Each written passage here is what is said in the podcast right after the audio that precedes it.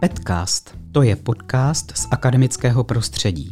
O zajímavostech, trendech a aktuálním dění zdaleka nejen v oblasti výuky učitelů si povídáme s inspirativními osobnostmi z fakulty přírodovědně humanitní a pedagogické Technické univerzity v Liberci. Pojďme se společně dovědět a naučit něco nového. Od mikrofonu vás zdraví Alex Rérich, vítejte u Petcastu. Myslíte si, že mezi primárním vzděláváním a operním zpěvem nemůže být souvislost? Dnešní podcast by vás rád vyvedl z omylu. Osobnost, která usedla ke studiovému mikrofonu, celý svůj život dělí mezi tyto dvě profese. Věnuje se jak umělecké činnosti, tak činnosti pedagogické. Své zkušenosti z operního zpěvu vytvořila víc než 100 operních, operetních či divadelních rolí, uplatnila jako pedagožka na katedře primárního vzdělávání Fakulty přírodovědně humanitní a pedagogické, kde působí od roku 1991. Učí nejen solový zpěv, ale zaměřuje se taky na rétoriku. Na katedře působila jako její zástupkyně a měla na starosti i studenty dálkového studia. Byla vždycky duchem všech veřejných hudebních vystoupení, která katedra pořádala. A kdybychom chtěli vyjmenovat všechny její pedagogické aktivity na katedře i mimo ní, museli bychom tu sedět nejmín dva dny. Teď se se svou kariérou na fakultě loučí. Mým dnešním hostem v podcastu je paní magistra Zuzana Bubeníčková. Vítejte a díky, že jste přišla. Já také děkuji. Tak vždycky mě zajímalo, paní magistro, ale opravdu, jestli si i operní pěvkyně můžou zpívat ve sprše. Určitě ano, protože je tam skvělá akustika.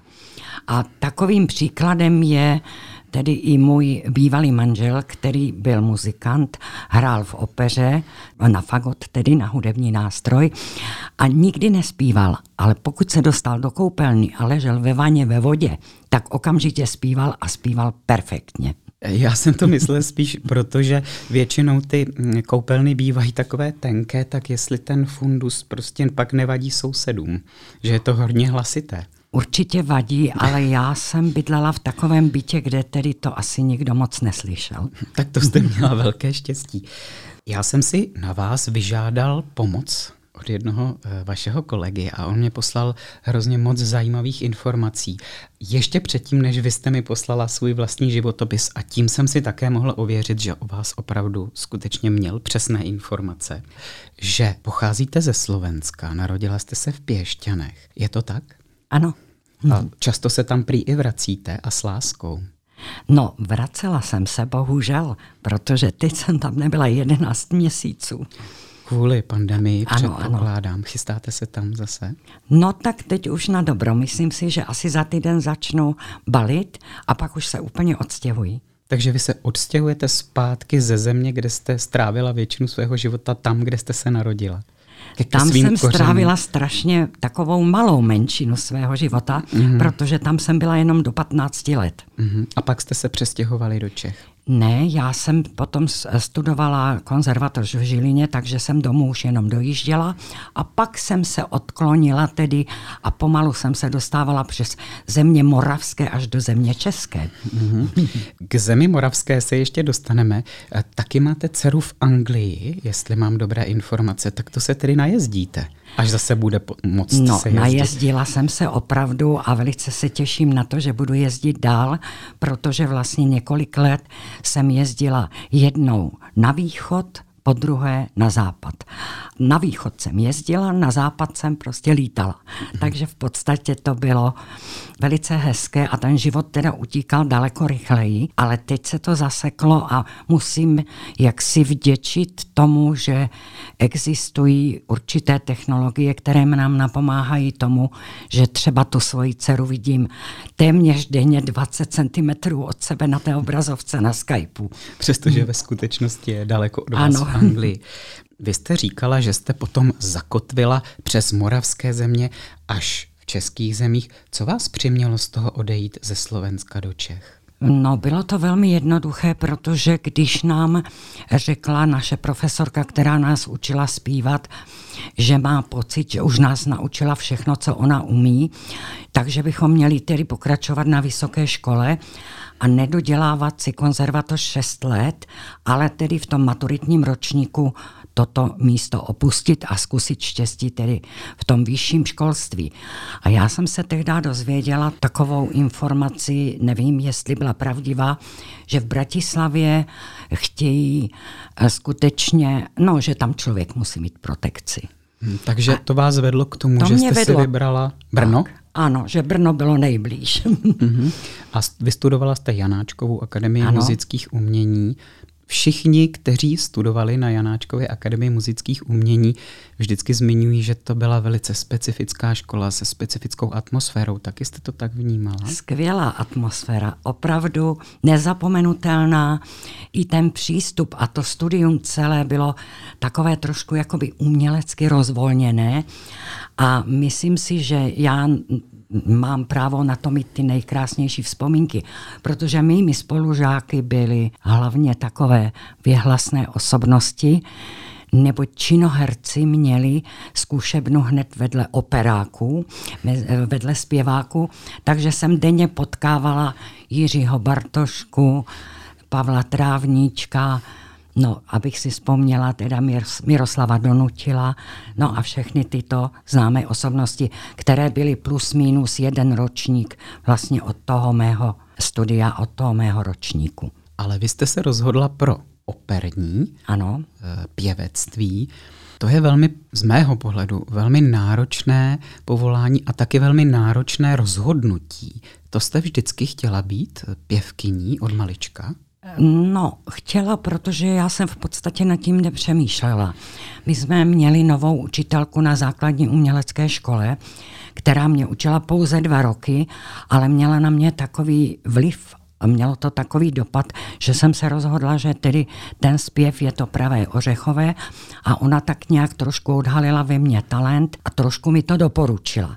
No tak jsem se zeptala rodičů a když proti tomu nic neměli, tak byl zpěv. Já jsem to moc neřešila. Tak to byla jasná, jasná volba. Když se podíváte dneska zpětně na ten obor, na operní zpěv, na operu a tak dále, Myslíte si, že je to něco, co ještě mluví k dnešnímu mladému publiku? Určitě. Já tomu věřím. Já se ptám taky z toho důvodu, že jste eh, se svým bývalým kolegou Jaroslavem Kouckým Jaroslavem, je to tak, ano, že jste se svým bývalým kolegou Jaroslavem Kouckým pořádala takzvané výchovné koncerty, které ale byly údajně velice mimořádné a tam jste se mohla přesvědčit, jak ta hudba, které my někdy říkáme vážná, někdy klasická, působí na ty mladé lidi. Takže z toho předpokládám pramení vaše zkušenosti. Z toho také a musím říct, že skutečně, bohužel to říkám nerada v minulém čase, protože kolega Koucký nás přednedávnem opustil, byl skvělým a byl skvělým autorem. On uměl perfektně vystihnout, bych řekla, takové to jádro pro určitý věk těch dětí a když vymyslel, anebo tedy jako nějakým způsobem chtěl realizovat pořad pro děti, tak vždycky se hodil pro první stupeň, pro druhý stupeň a také tedy sám byl autorem pro ten třetí stupeň škol, kdy jsme tedy učinkovali pro střední školy a také pro žáky učilišť, co bylo tedy někdy velmi napínavé. Takže na to vzpomínáte s láskou, vidím. S láskou. Mm-hmm.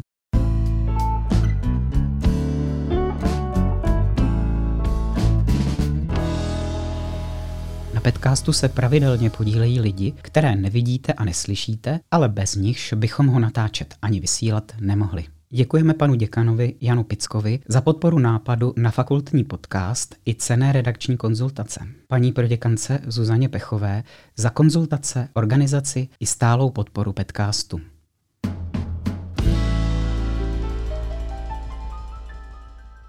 Teď bych ještě stejně zůstal u vaší kariéry. Přečetl jsem si, že jste nastudovala víc než 100 různých rolí. Přiznám se, že se mi to zdá úplně nepředstavitelné. Hlavní vaší scénou, jestli jsem to dobře pochopil, bylo divadlo Františka Xavera Šaldy tady v Liberci. Jak na tu kariéru vzpomínáte? Vzpomínám s láskou a s radostí, protože to byla taková malá továrna pro nás. To byla taková malá továrna na role. Tím, že nás bylo málo, my jsme vždycky říkali, že jsme ansámbl, který se skládá, že nás je jako do Mariáše a skládá se opravdu jenom z malého množství lidí, tak se dalo říct, že jsme skoro všichni zpívali všechno. Ale všichni všechno, to mě vede k další otázce. Díval jsem se na ten přehled těch rolí, které jste hrála a ač nejsem žádný odborník, usoudil bych, že jste soprán. Ano. A to je to, co mě zajímá. Vy jste nastudovala tak velmi odlišné role, například Rusalka, Dvořáková, to jsou obrovské tónové rozsahy. Potom tam máme Janáčka, Káťa Kabanová nebo její pastorkyně. To jsou zase tak těžké věci, že like ani nepozná, že je to nějaká melodie, ale vy musíte zpívat. Jak tohle člověk může zvládnout? Jak dlouho mu trvá, než nastuduje takovou roli? Já si myslím, že to je i otázka přípravy a štěstí, že potkáte dobré pedagogy a ti vás dobře připraví. To si myslím, že je taková první důležitá věc. A pak ty role nebyly až tak odlišné, protože oni sice tónově a rozsahově, ten rozsah byl velký, ale byl takový normálně sopránový. Mm-hmm. Já jsem ku příkladu odřekla roli a rychle jsem otěhotněla. Rychle teda ne, to se mi úplně nepovedlo. A otěhotněla, když jsem měla dávat La Traviata od Giuseppe Verdiho, mm-hmm. protože byl takový nápad, že bych to měla zpívat a já jsem to odmítala a nějak jsem se nepotkala s pochopením, tak jsem se rozhodla, že bude lepší se na chvíli z toho divadla ztratit. A proč jste to odmítala? Ta role byla extrémně vysoká. Mm-hmm. Tam už je to přece jenom i ten sopran jako takový se dělí na určité podobory a mně to připadalo, že skutečně hlavně teda tu vstupní árii bych nezaspívala. Chtěla jsem mít pocit u každé role, že ji zaspívám za každého počasí. Rozumím. A u této jsem si nebyla v tom jistá. Tím jste mi úplně sebrala moji další otázku, protože mě by taky zajímalo, jestli i operní pěvec si řekne, ne, tuhle roli prostě nedám, to nezaspívám, to mému hlasu, mému, mému rozsahu nevyhovuje. Může si to operní pěvec dovolit? Může. Já si myslím, že ano.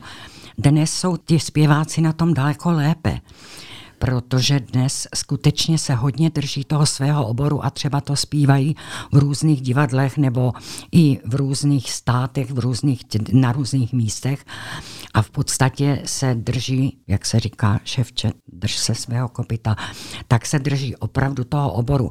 U toho malého divadla to úplně nešlo, protože, jak jsem říkala, že téměř všichni zpívali téměř všechno, tak v podstatě někdy nebylo zbytí a takové to velké hostování v tom širokém rozsahu v té době neexistovalo. Na to nebyly prostředky.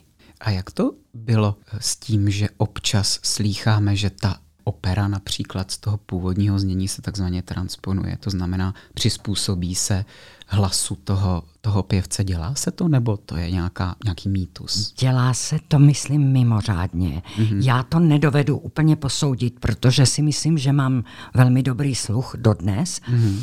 ale nemám takzvaný absolutní sluch. To mm-hmm. poznají jenom tito lidé a ti opravdu zjistí, jestli je to skutečně v originále. Myslím si, že velkým hvězdám se to může dít, mm-hmm. ale nikdy se o tom nemluví. A tady tedy v našem divadle se takové výjimky někdy také děly, nebo, ale to skutečně, že to byla velká osobnost mm-hmm.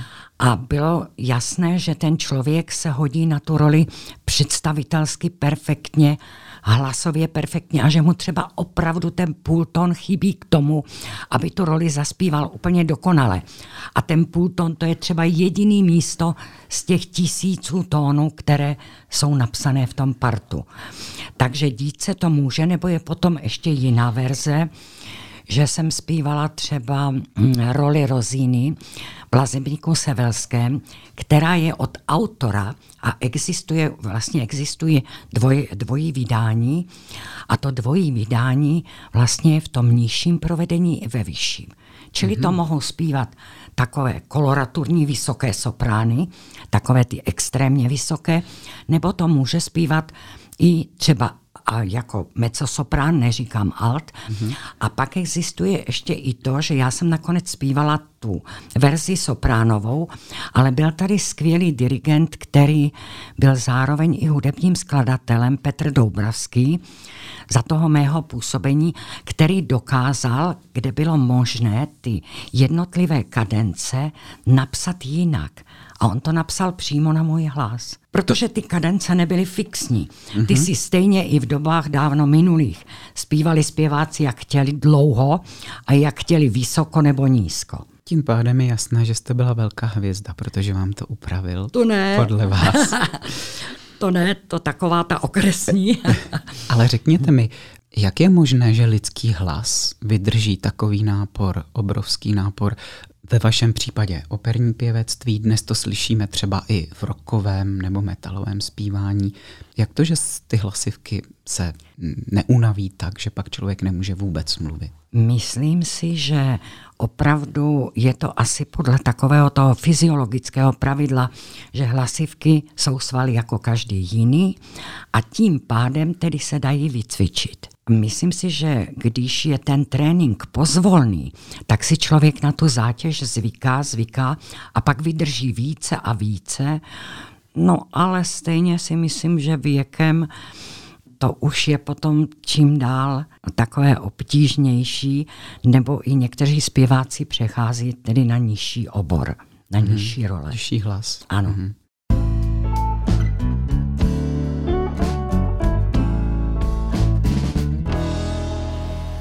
Podcastu se pravidelně podílejí lidi, které nevidíte a neslyšíte, ale bez nichž bychom ho natáčet ani vysílat nemohli. Děkujeme panu kolegovi Vilému Valkounovi za hudební a zvukovou postprodukci a tajemnici fakulty paní Ivaně Cvrčkové za finanční zprávu podcastu.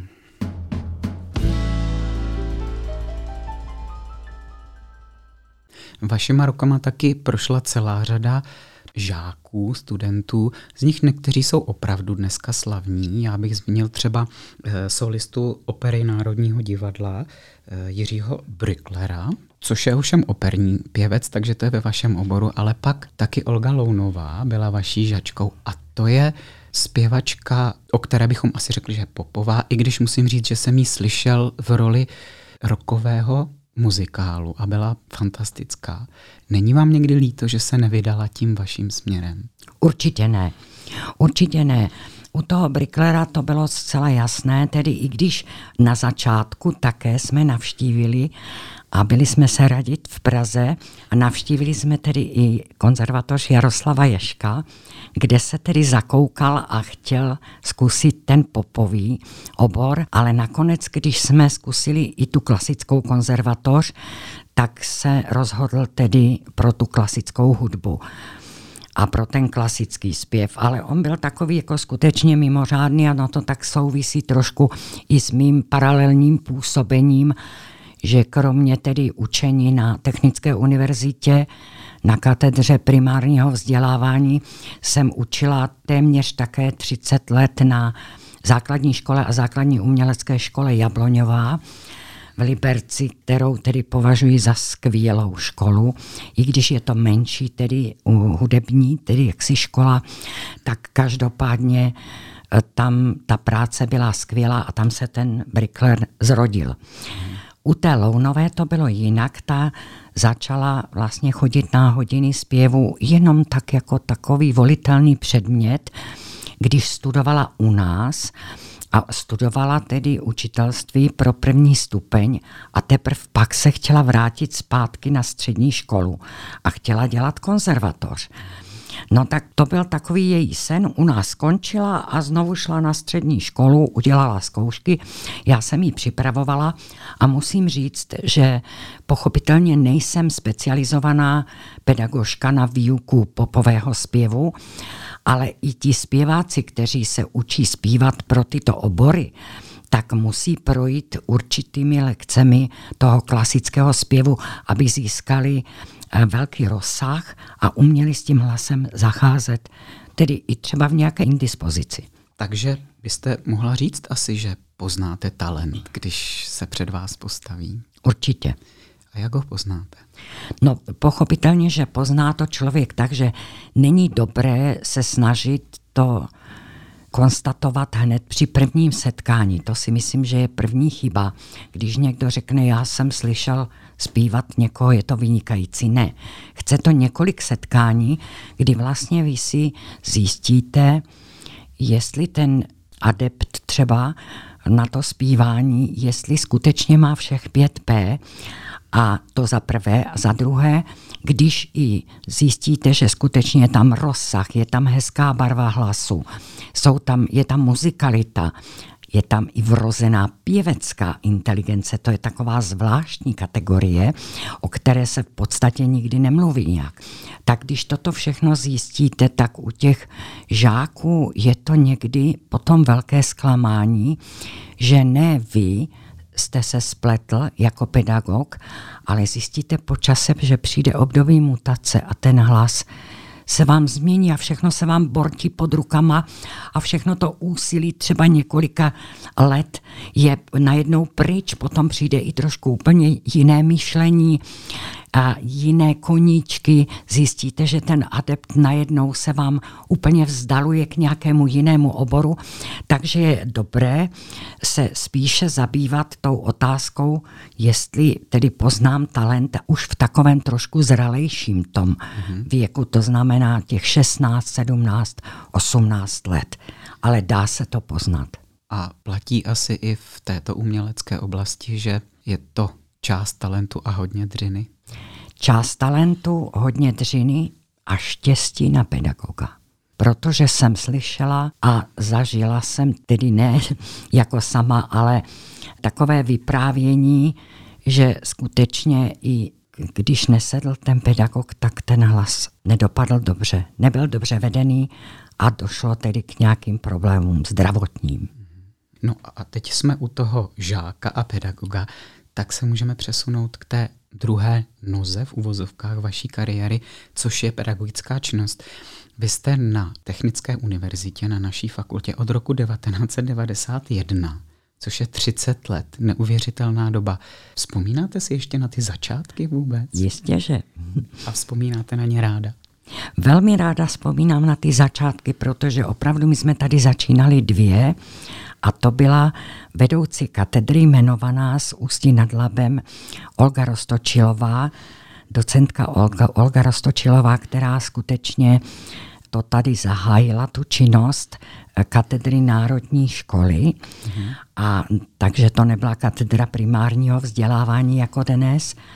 A my jsme v podstatě to tak nějak tady malinko rozjížděli obě dvě. No a pro mě to byla taková hozená rukavice, protože paní docentka tak nějak moc nad ničím nepřemýšlela a vždycky, když jí něco napadlo, tak řekla, to budeš učit ty. A já jsem řekla, no tak to asi ne. A ona říká, ale jen se na to připrav. A tak vznikla vlastně myšlenka, že bych kromě těch pěveckých předmětů měla učit rétoriku. Tak a teď jsme u rétoriky což je ve vašem životopise velice často zmiňovaná část a učíte ji jak na fakultě, tak i mimo fakultu, jak jsem pochopil, dokonce i pro jiné fakulty naší univerzity. Vy si taky myslíte, že operní zpěv a retorika mají něco společného? Určitě si myslím, že to společné je ta základní technika. Čili jakýkoliv zpěv a retorika nebo jakýkoliv zpěv a mluvený projev mají prostě tu základní hlasovou techniku, která stojí a padá na tom, že bychom měli umět správně dýchat, pak tedy dobře vyslovovat a mít tedy taky správně posazený hlas. Mhm, aby se hlasivky příliš nenamáhaly.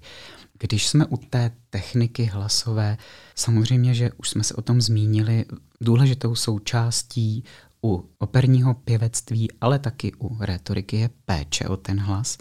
Když si představíte současné studenty učitelství, uvědomují si to, že musí pečovat o svůj hlas, že je to vlastně jejich výrobní nástroj? Myslím, že si to uvědomují, protože i v tom svém okolí občas slyší, že se ty problémy hlasové projevují i během tedy studia, protože když se mají někde prezentovat, najednou zjistí, že ten hlas úplně dobře nefunguje. A tím pádem je to i zajímá. A za celá léta mám ty nejlepší zkušenosti, že si to studenti uvědomovali, na tu retoriku rádi chodili, no už asi ne, už to, už to skončilo. Vy sama jste při své profesi nejednou stála před velkým publikem. Jich učitelů se spíš bude týkat menší publikum, ta třída, což je ale zároveň publikum velmi specifické. Učíte je taky, jak nakládat s trémou? Určitě. Myslím si, že alfou, omegou, když já bych asi neměla vůbec používat v dnešní době tyto termíny vzhledem k tomu covidu, ale každopádně je to takové eh, skutečně jako rčení běžné, tak si myslím, že je důležité se zabývat tím, abychom věděli, jak s tím hlasem zacházet. A mnohdy se to projevuje zejména až u těch začínajících učitelů, když učí pět dní v týdnu, tak ve čtvrtek už to není moc dobré a v pátek je to úplně špatné. Ale mají oproti nám výhodu, že my, tedy o, oni si mohou odpočinout dva dny a my ještě v sobotu učíme dálkaře, takže si odpočineme jenom jeden den. Ale myslím si, že u toho mladého hlasu je taková ta regenerace těch hlasivek poměrně rychlá a že je dobré, že pokud tedy dodrží určitý hlasový klid, nemluví třeba večer a někdy třeba i použijí nějaký zábal na krk, nejsem příznivcem nějakých velkých takových medicamentů nebo takových lékařských kroků, ale rozhodně si myslím, že je dobré třeba někdy takový priznicový obklad, že může hrát velmi kladnou roli v tom, aby tedy ten hlas si odpočinul, jako každý obklad.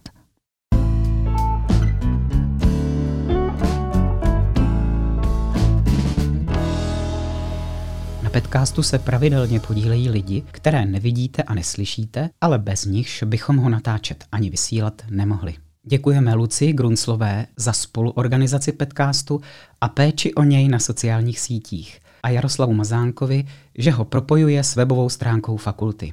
Kavárně Jedno kafe jsme vděční za možnost natáčet v jejím studiu a za skvělou kávu.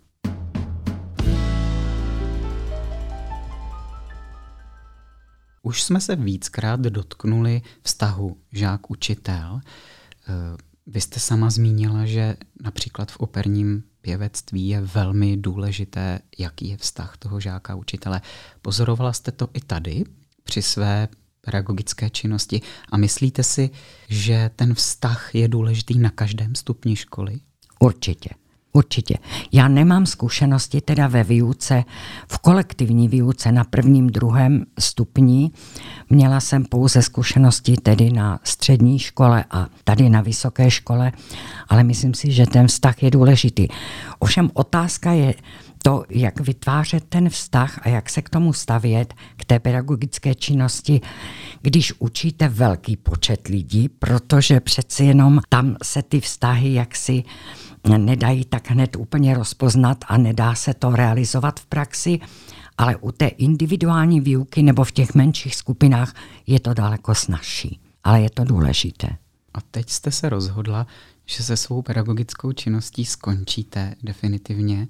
Co vás k tomu přivedlo? Protože mně se zdá, že pro někoho, kdo strávil celý život učením, je to rozhodnutí velmi těžké. Ani ne.